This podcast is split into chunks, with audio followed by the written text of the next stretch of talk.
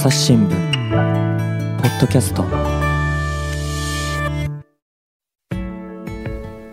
朝日新聞の神田大輔です、えー本日はおなじみ秋山紀子編集員に来ていただきました秋山さんよろしくお願いします。よろしくお願いします。えー今回はですね、まあもうね、あの森喜朗さんの問題がですね、随分とこう世間をこうざわつかせましたけれども、やっぱりこの切っても切り離せないんですかね、政治とセクハラ、これをちょっとテーマにしてですね、お話をいただこうと思いますが、秋山さん、はい。はい、どんな状況なんですか？セクハラね、ね。あのいろんなことがありました。ってなんかいきなありあのあれですけど、まあ、はい。私、政治記者20年以上やってるんですけれども、例えば政治家によるセクハラそれから官僚によるセクハラ、うん。それから政治ジャーナリズム内でのセクハラ、うん。まあ、いろんなセクハラがありましたし、うんうん。まあ、昔に比べたらずいぶん減ってきたとは思うんですけれども、うやんっぱりあの世の中に残されたあの最後の秘境だと思いますよね。最後の秘境。秘境永田町周辺。そのまあ感化されてきたっていうことですかね。そうですね。そのだから世の中のそのそのセクハラハラスメントに対するその高度よりもすごい緩い感じがあって、うんうんやっぱその世の中のあの日本に残された最後の秘境かなってこれまで何度も思う場面がありました。うんこれ例えばどんなことがあったんですかね。ん例えばですね、あのーこの間あのコロナになる前に、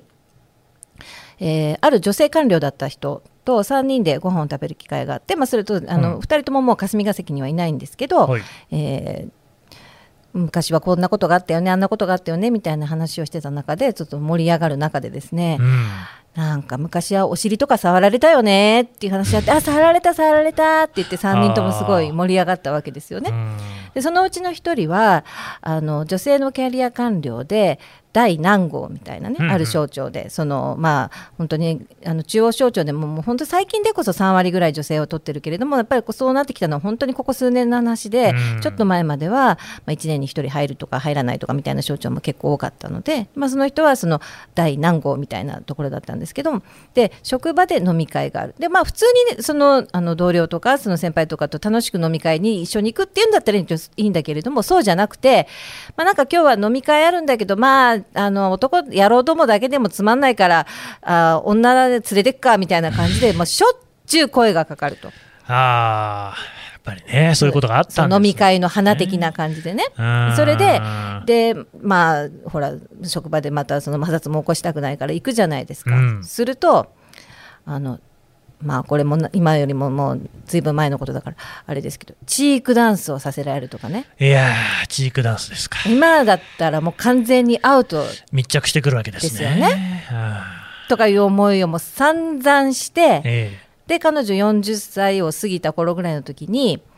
えー私を今後一切そういう飲み会の席に誘うのはやめてくださいっていう紙を作って、えうんうん。えー回っあのみんなに配ったんだそうですよ。それで私ホステス卒業宣言したんだって言ってましたね。それはもちろんその職業としてのホステスさんは尊重するんだけどそうじゃなくて自分をそういうなんかその酒の席の花みたいにするのはもうもうやめてくださいって言ってホステス卒業宣言したんだって言っててで私が勇気ありますねって言ったら、うんあのもうすごいあのボロクソに言われてると思う。でもでももういいの。うん言ってましたよね。うんで私はねそう彼女にそういう思いをさせる職場は本当に罪だなって。思ったんですよね。うんでまあ、私の周りなんか見ててもその政治家にセクハラされたことのある女性記者ももちろんいるし、まあ、2018年にあの財務次官がそのあのテレビ局の女性記者にあのセクシャルハラスメントをしてあの更迭されたことがありましたけれども、これね往々にして、えーなんで、まあ、より深刻かっていうとセクハラがパワハラと合わさってるからなわけですよね。要するに権力のある人が権力のない人に、えーセクシャルハラスメントをするからだからあのその女性は抵抗できないっていうことがすごく多多いわけですよね。でまあ私自身のことで言うとあの、まあ、昔はもう会社にいない人だけどそういうお尻さられたみたいなこともあったけど、まあ、私はその政治部の中でその中間管理職的なこと、えーキャップをやったりデスクをやったりしてるけど考えてみるとキャップとかデスクをやってる時にあのセクハラ受けてないですもん。あそうですか。それはあの自分よりこう下の子たちと男の子たちと仕事をするわけじゃないですか。うんうんでやっぱりね女性上司にセクハラしないですよ、うん、まあ、そりゃそうでしょうね。うんなんで？え、やっぱりそれは上司ですからね。だ上司だったらししないわけでしょ、うんやっぱ緊張関係があるしそういうことでしょうね。うんやっぱりそのそこにはそのリスペクトもあるし、うんだけどじゃあその男性上司と女性部下だったら、うんそこに緊張関係はないのかって話になりますあれですよね、緊張とかリスペクトとかも多分あるでしょうけれども、うん。やっぱり自分がこう、ね、自分のボスじゃないですか、まあ、不利益な扱いを受けるんじゃないかっていうふうに思うんですよそね。うなんですよ、うん。でそれは本当にそのポイントで、うん。あのまあ、これは本当に私の周りのそのあのその官僚さんなんかとも話してたことで、いや、自分が今、セクハラを受けてますと、じゃあ、えーセクハラを受けてますってあの、職場に訴えてた時どうなるかって言って、で今、この仕事はすごく楽しい、うん。仕事自体は好き、でも訴え出たらどうなるかって言ったら、外されるのは自分の方。そうですね。うん。うんだから言えないっていうのが、まあ、何度もあの目にした場面がありますよねうん。でやっぱり自分があの、えー女性の、まあ、いざ上司になったら全くなくなったわけだからやっぱりこういうことがなんで起こるかって言ったらいま、未だに衆院で女性が1割みたいなその女性の数が少ないし。うんかつ、まあ、安倍さんじゃないけど指導的立場の女性が少ないから、うん女性で権力持ってる人が少ないから、まあ、こういうことになるわけですよね。やっぱセクハラとパワハラっていうのが合わさって結局、まあ、だからその弱い者に対してそういうのハラスメントっていうのが向かっているっていう状況っていうのがもうずっとあって、だからそこにその性がね、重なってきているっていうことなわけですね。でそれで、うんあの私があのもう何年も前からずっと感じてたことがあって、はいまあ、あの今年も取材しようと思っていることに選挙があるので票ハラ、票ハラ。うん、票ハラって選票ハラ挙のって票はねの、投票の票ですね。うん票にハラスメントハラはハラスメントのハラ。そうはい。というのは有権者って候補者にとったら権力者じゃないですか。ああ、そうですね。うんうん。で私、常々その、まあ、女性の政治家なんかにも何人もインタビューしたことがあるんですけど、選挙どうでしたかみたいなことを聞くと感じたのは、女性候補者に人権なし。人権なし。はい、はあ。というのは、そういうそのあもうこういう立場が弱くて自分の票を欲しがってるなって思うと、まあ、すごく残念なことだけどハラスメントをする男性の有権者がいるわけなんですよね。うんでそのそういう目に遭ってるもう女性の政治家はもう山のようにいる。あ、そうですか。はうーん。で、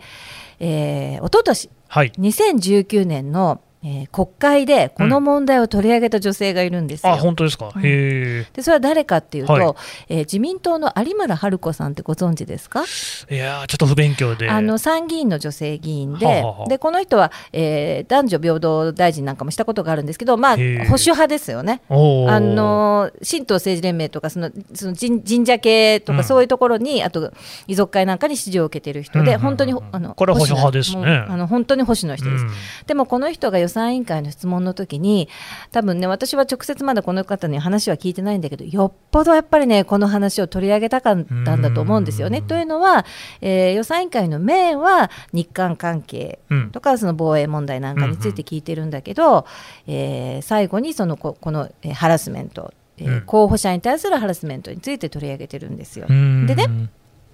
この彼女があるインタビューに答えてね、えーまあ、この、えー候補者ハラスメントを議題にしたのは最後の数分間だけですと。でうん。これは私はずっと取り上げたいと思って考えてきたんだけれども自分の男性秘書からは男性の共感を得られないでしょうからお勧めしません。ね。でずっと言われてた。でもやっぱりどうしても言いたいって言って、うんうん。えー彼女はこれを、あのー質問したんですよ。でこれね、なかなかあのすごくね、あのーいい質問なのでどんな質問だちょったとっのかねこれ紹介したいんですけ。どね、はい。えー2019年の3月4日の参議院の予算委員会ですね。えーえー最後に女性活躍についてお伺いします。うん。彼女の質問ね、えー世界経済フォーラムが発表しているジェンダーギャップ。これは世界で149カ国中110位と世界に比べて女性活躍が遅れている、うん。特に政治分野についての女性活躍の遅れが足を引っ張っているということが分かります、国会議員が少ない女性議員が少ないということでございますが実は来月には統一地方選がありますけれども女性の政治参画が遅々として進まない理由には立候補する時点すなわち選挙においてアンフェアな壁があるのではないかというふうに私は思い始めています。って言ってここから具体的に始まるんですけどね、これがすごく面白いんだけどちょっと聞いてくださいね。例えば分かったあんたを支持してやるよということで食事を一緒に食べようとかお話をお酌お酌を強要されたりとかあるいは少子化対策を言うならまずは結婚してからだろうとかお前は結婚しているのか？じゃあお前に入れないぞというようなことは日常茶飯事。私自身も経験をいたしました。また夜遅くまで仕事をしていると男性の議員はご苦労様となりますが女性の議員ですとご主人と子供を犠牲にして家族に迷惑をかけて平気なのか？かわいそうだねというようななかなか本人も自覚がある中でそれを言われると正直グッとくるところもございます。でもこれは女性だけに課されるハンディであってそしてここからが大事。そして後ろから腰に手をやられてその手がだんだん下がっているということもみんな経験している。与野党問わず経験していることでございます。しかし候補者に対して何をやっても許されるという風土が本当に健全な民主主義社会の発展にいいのかどうかということを考えればこれは与野党を超えて地方議員も含めて候補者は候補者ほどこれを大変な思いを直面しているその議会人を増やしたいのというのであればこういう具体的な候補者に対するアンフェアな事例をしっかりと集めて公表してみんなで候補者に対するハラスメントを避けるべきだと思います。で彼女は質問してるんですよ、これはなかなか重い質問だと私は思うんですよね。でこの時に女性活躍担当大臣っていうのは、うん、片山さつきさんだったんですね。はいはいはい、で彼はあ彼はじゃないごめんなさい。彼女。は、うん、まあ、財務省の財務官僚だったんですけどで彼女が答弁してるんですけど、うん、それもちょっと紹介しますね。はい、えーそれとともに途中からですけどそもそもハラスメント行為自体があってはならない人権侵害でございますから今、委員がご指摘されたようなこと、私も政治に入って14年目になりますが、もう本当にはっきり言ってありますよ。その上に、内閣府が我々として昨年度実施いたしました女性の地方議員4000名のアンケートの結果で、なんと3割が女性として差別されたりハラスメントを受けた経験があり、それが議員活動上課題となっていると答えているという現状がございますと。うんぬんかんと、えー、片山さんが大臣が答えてるわけですね、うん、まあだから彼女もやっぱり経験があると、でそれに対して有村さんが、えー、国会においても女性議員は少ないです。しかしその中で今日ここにいらっしゃる女性議員をご覧になっていただいても皆さんキャラクターが強いというかたおやかというかやっぱりそのハラスメントを悔しいと思ったのを本当にその困難を乗り越えて涙を拭ってそれを鎧甲冑兜に変えて、たおやかにここに生き残れて、環境適応した人だけがここにいます。だけど、そんな肉食系の女性議員だけでいいのかどうかということを考えると、やっぱり障害をお持ちの方、あるいは普通に子育てをしている方、いろんな経験がある方ということの多様な議会になっていくためにも大事です。うんこれはね有村さん私考え違うところいっぱいあるけど、これについては本当にその通りだし、うん、これよく国会で取り上げたと思いますよね。そうですね。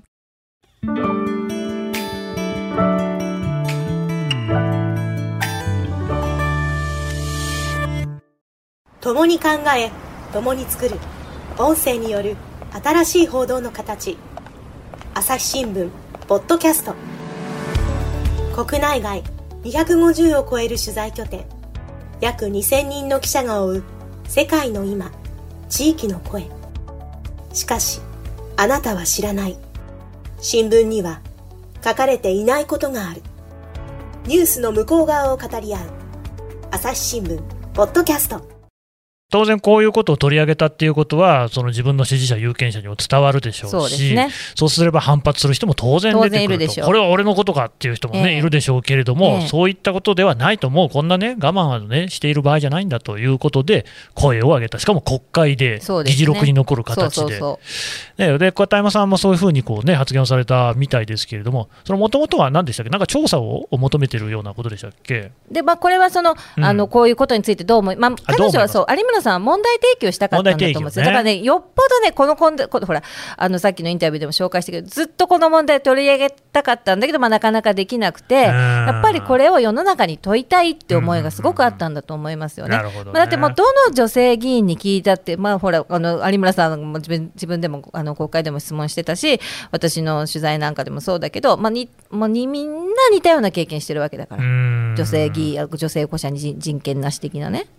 でこれはもう秋山さん、やっぱりその、ね、まさに発言の中で与野党の別なくっていうことがありましたけれども、まあ、保守だ、リベラルだって、まさか関係なく、全く関係ないですね、あるわけですね。ありますね。うん。これもやっぱりだからご指摘の通り、そういうその票ハラっていうのがね、そのまあ権力構造、ある種の、あまあ有権者はね、神様ですというようなまあ思い違いですよね、ええ、そういうところに端を発してるんでしょうかね。そうですね。だからあの決してこれあの、例えば議員のセクハラとか官僚のセクハラとかって言ったときに、他人の問題じゃなくて、やっぱりこういう政治土壌があるから、まあ、まあ、どっちが鶏か卵かっていうところもあるけれども、こういう政治土壌があるから、あのー、こういうことになってしまうっていうそういう人たちを生んでるっていうこともあると思うんですよ。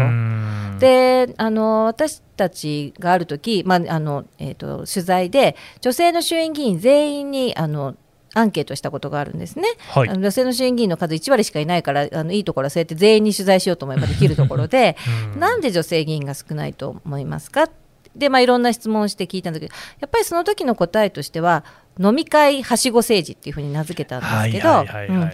そういうふうにそのあの飲み会の席にその例えば対有権者の時に、えー、みんながこうお酒の席に来るっていうことが選挙活動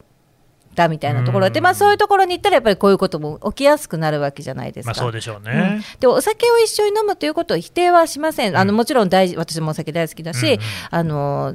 お酒飲むっていうのはすごく大事なコミュニケーションの一つの時だってあると思うけれどもでもだからといって何もかが許されるわけじゃないじゃないですか。うん。いや、まあ、もちろんそうですよね、でだからもうその完全にそういうやっぱり男社会っていうところがあってそのねえー、たおやかな方がっていう風な表現をされてましたけれども、まあ、実際のところ見ると、まあね、女性の議員さんの中には、自分をまるでその男のようにね、こう律して、それがね、あの図らずもというか、自分の心とは違うのかもしれませんけれども、その男性社会の中で、もう自らも男性のごとく強く生きることによって、そこで場所を得ているっていう風に見える人もね、多数おられますよね。でね、まあ、るこれもある女性議員が言ってたんですけどその彼女は政界に入った時にはまだ独身だったで、まあ、断るごとに結婚してんのしてないのってすごい聞かれるわけじゃないですか、でまあ、その時はまだ独身だからそうするとあの独身ですって言うとまあ男性がまたちょっと喜んじゃったりして、どうしてもその時にねやっぱ、まあ、票のこととかもちらつくからあの、まあ、そのセクハラスメントは何にしても自分がこびちゃう男性にこびちゃう自分がいて、それが自分でどうしても許せなくてそれもあっても早く結婚しようと思って結婚したなんていう人がいましたよね。ね。これ男性議員ってこういうだたとえ独身でもこういうふうに感じることってないんじゃないかなって私は思ったんですよね。うそうですね、うん、まあまあもちろんねそれでそういうそのお前も結婚しないかって言われて嫌に思う男性もそれはもういるとは思いますが、ええ。ただ圧倒的にやっぱり女性の方がそういう機会は多いだろうっていうのは容易に想像がつきますし、あとはやっぱりね、その身体的な接触ありますよね、そのチークの話もあったし、それからそのお尻の方に手が伸びてくるなんていうね、こういうことっていうのは、まやっぱりね、男性の場合だとなかなか生じにくいだとは思いますよね。うんまあ、だからいまだにもうセクハラなんていうのはねその世の中的には許されなくなってあのだんだんと思ってましたけど、ね、と思ってたんだけどこれ質問あったの2019年でしょ？ねまだ2年前ってつい最近じゃないですか。しかもそれようやくのことで質問したのがその時ってことでしょ？そうようやく質問できたのがこの時だから。いやいや今もう戦後何年経ってるのかって話じゃないんですか。そうなんですそうなんです、ね、だからこれセクセクハラやそのパワハラっていうのは決しても世の中からなくなりつつものでなくなりつつあるものでもないしそれから了やっぱり皆さんが当事者だっていうことですよね。そこですよ、この問題で一番その大きいのはそこで、まさにこれまでもね、ルールこう、いろんな議論の中で、でもその政治家、政治家がいろんなことね、えー、問題を起こしていたりとか、何かこちらからね、不満があったりっていうけれども、選んでるのは我々だと、政治を作っているのはもう我々自身に他ならないわけで、でこう今のまさまさにね、その典型ですよね。そうです、うん、有権者が議員に対してセクハラをしている、はい、まあ、イコールパワハラとも言える、うん、こういうことがあるあり続ける限り、そりゃそういう政治しか持てないよね、我々はっていうことにはなりますよね。そうですよね、私もそう思いますね。うん、どうでしょう、少しは改善に向かっているんですかね？向かってほしいです。欲しいってことは向かってないですね、まだね。うんまだあのゼロになったとはとても言えないと思いますね。だから今年選挙があるでしょ、はい。まあ、たまたま今ね、コロナだからこういう会合なんかもできないのでうん、こういうことはないんですけど、まああのまあ、コロナがどうなるかもわからないけれども、私はまあ今年選挙があって、選挙活動する場面もとっても増えてくるわけだから、ね。これはちょっと引き続きね、追っていきたいテーマだと思ってるんですけど。うーん。だから森喜朗さんの件にしてもですよ、当然、森さんの発言はダメです、ただ、そこをこうなんかね、他の人もこう言いとがめなかった、まあ、なかなかね、そういうその話の途中でいきなりそれはダメだっていうのも難しい状況ではあったとは思いますが、ただ、まあ、そこをね、こう許容してしまうような空気感っていうのは、おそらく従前からあったから、森さんもああいう話を受けると思ってやってるんですそうよね。彼善意なんですよね。僕もあのえー石川県で勤務してたことがあったんで、森さんの取材はたまにしたんですよね。選挙区が僕はあの担当してたのは金沢、まあ石川1区で、森さんは2区、あの旧値上がり町っていうところの、ね、方なんで、そこまで行ってるわけじゃないんですけど、たまに行く、でやっぱね、森さんってめちゃくちゃ人気あるんですよ。そうですね、座談の名手ですよね。もうね、そりゃね、ちょっと演説をすればですね、もう聴衆はもうやんやの喝采、コロコロ笑い転げるわけですよね。本当にね、話は面白くて、なるほど、この人は選挙強いし、もうみんなね、こう、有権者の支持を受けるわけだなと思ったんですが、ですけどね、やっぱね、その時にも思ったのが、結局その、内輪をこう受ける、させる、笑わせるっていうところに長けてるっていうことなんですよね。でだからあの森さんが首相になった時に神の国発言であるとか、まあいろいろな問題発言、まあ、その後、首相になった後もね、ありましたけれども、今回まさにそうで、自分の言うことが通じると思っている相手に対して言っているから、そこにギャップが生まれたときに、えー今回みたいなことになるんだっていうことですよね。でそこがもうね、やっぱりまさにその、票ハラと結びついてる話で、結局、我々自身の中にそういったものを支持しているものがあるから、森さんが発言を続けるわけですよね。そう思います。うーん。ということは、我々自身が変わらざるを変わらなきゃいけない、まあね、こんなこと言ってる新聞社だって、まだまだね、そうね。いうその、それこそ男社会だし、はい。秋山さんはね、あ女性でいらっしゃるけれども、まあ、編集員なんかはだいぶ最近、女性もね、多いですが、まだまだ管理職なんかだとね、少少なないいですよね。ね。朝日新聞はね、3割にするっていうのを目標に掲げているんで、少なくとも3割にはしてもらうっていうことなんだとは思いますけれども、やっぱりね、そういうところでこうジェンダー指数、ね、あのさっきの発言でも取り上げられてましたけれども、日本が低いってのは、これはムーベになるかなっていうふうに思っちゃいますね。って思います。ねえ自分たちの問題だから。うーん秋山さんはまあ女性としての立場なんですけれども、どうでしょうね、その女性としての立場からあのもっとこうしていくべきだとか、こう変わってほしいみたいなのってありますか？それは政治のそうですね、今回は政治の話として。まもう本当にこうベーシックなこととして、うん。もうちょっと人数が増えないとどうしようこれはもうねある一定の人数まで増えないとうん。どうしようもないとそ思います。うですね。もうちょっとなんとかなんないですかね。これはねでもやっぱりまあこれを話し出すとまた別の話になってくるけれども、長いあのー何らかのやっぱりあの自然像を待ってたらなかなか増えないと思います。うんうんうんうん。なんとか制ってありましたよね、クォーター制ね。クォーター制、うん。だからもうもうちょっともう義務的にね、ここはもう女性に割り振るようなことも、これやっぱり必要だと。いやなんかね、でも本当はね、そういうのなくったって、女性がどんどん議員になっていくのが一番いいんですけどね。って思ってねずっとまあウォッチしてきたけどもうこれは。ね政治記者がそのその間に20年以上になってしまったという、なんだかね、なんかこう、残念ですね。うん、わかりました。どうもありがとうございました。はありがとうございます。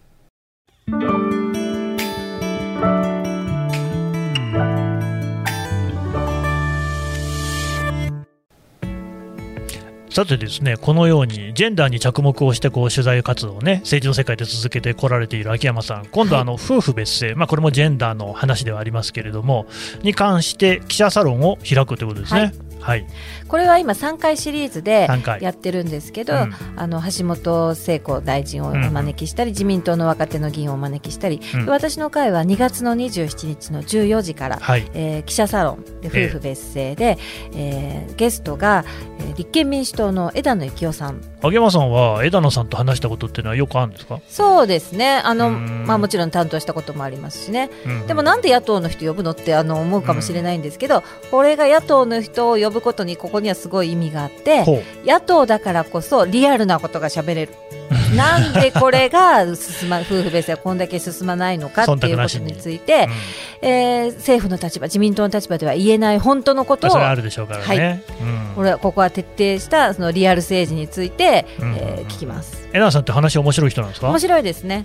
はい、じゃあそこら辺は期待して、はい、あともう一個あるんですね、はい。えー、さっきが記者サロンだったんですけど、うん、こっちはもう、えーと、地球会議プラスというのがありまして、うんうん、えー、こちらも夫婦別姓をテーマに3月3日の、うん、えー、午後8時から、うん、えー、これはあの、えー、お二人ゲストなんですけどこれ非常に高価でして、えー、お一人が、えー、衆議院議員の野田聖子さん。出ました、はい、もう一人が、えー、サイボーズの青野義久さん。こちらも有名、はい。ね。えー、野田さんはもう20年以上ずっと夫婦別姓ことをやってますし、青野さんは夫婦別姓を求めて訴訟を起こしてますから、うんうん、でじゃあなぜ変わらないのかかどうしたらいいのかということをここでも議論します。まあね、今回、そのセクハラと政治ということをテーマにお話をしてきましたけれども、はい、この夫婦別姓というか、まあ、選択的ってやつですね、こういうことの議論がなかなか前に進まないっていうとも、どうやら同じところにね、根っこあるかもしれません、ね、あの同根だと思います。うん。まあ、ちょっとそんなことをね、またぜひ、はい、あの皆さんと一緒に考えられればということですので、はい、記者サロンと地球会議プラス、ぜひあのよろしかったらね、ご参加いただきたいと、はい、検索してみてください。はい、よろしくお願いします。秋山さんどうもありがとうございました。朝日新聞ポッドキャスト朝日新聞の神田大輔がお送りしました。それではまたお会いしましょう。この番組へのご意見、ご感想をメールで募集しています。ポッドキャストアット朝日ドットコム p o d c a s t アットマーク朝日ドットコムまでメールでお寄せください。ツイッターでも番組情報を随時紹介しています。アットマーク、朝日ポッドキャスト。朝日新聞、ポッドキャストで検索してみてください。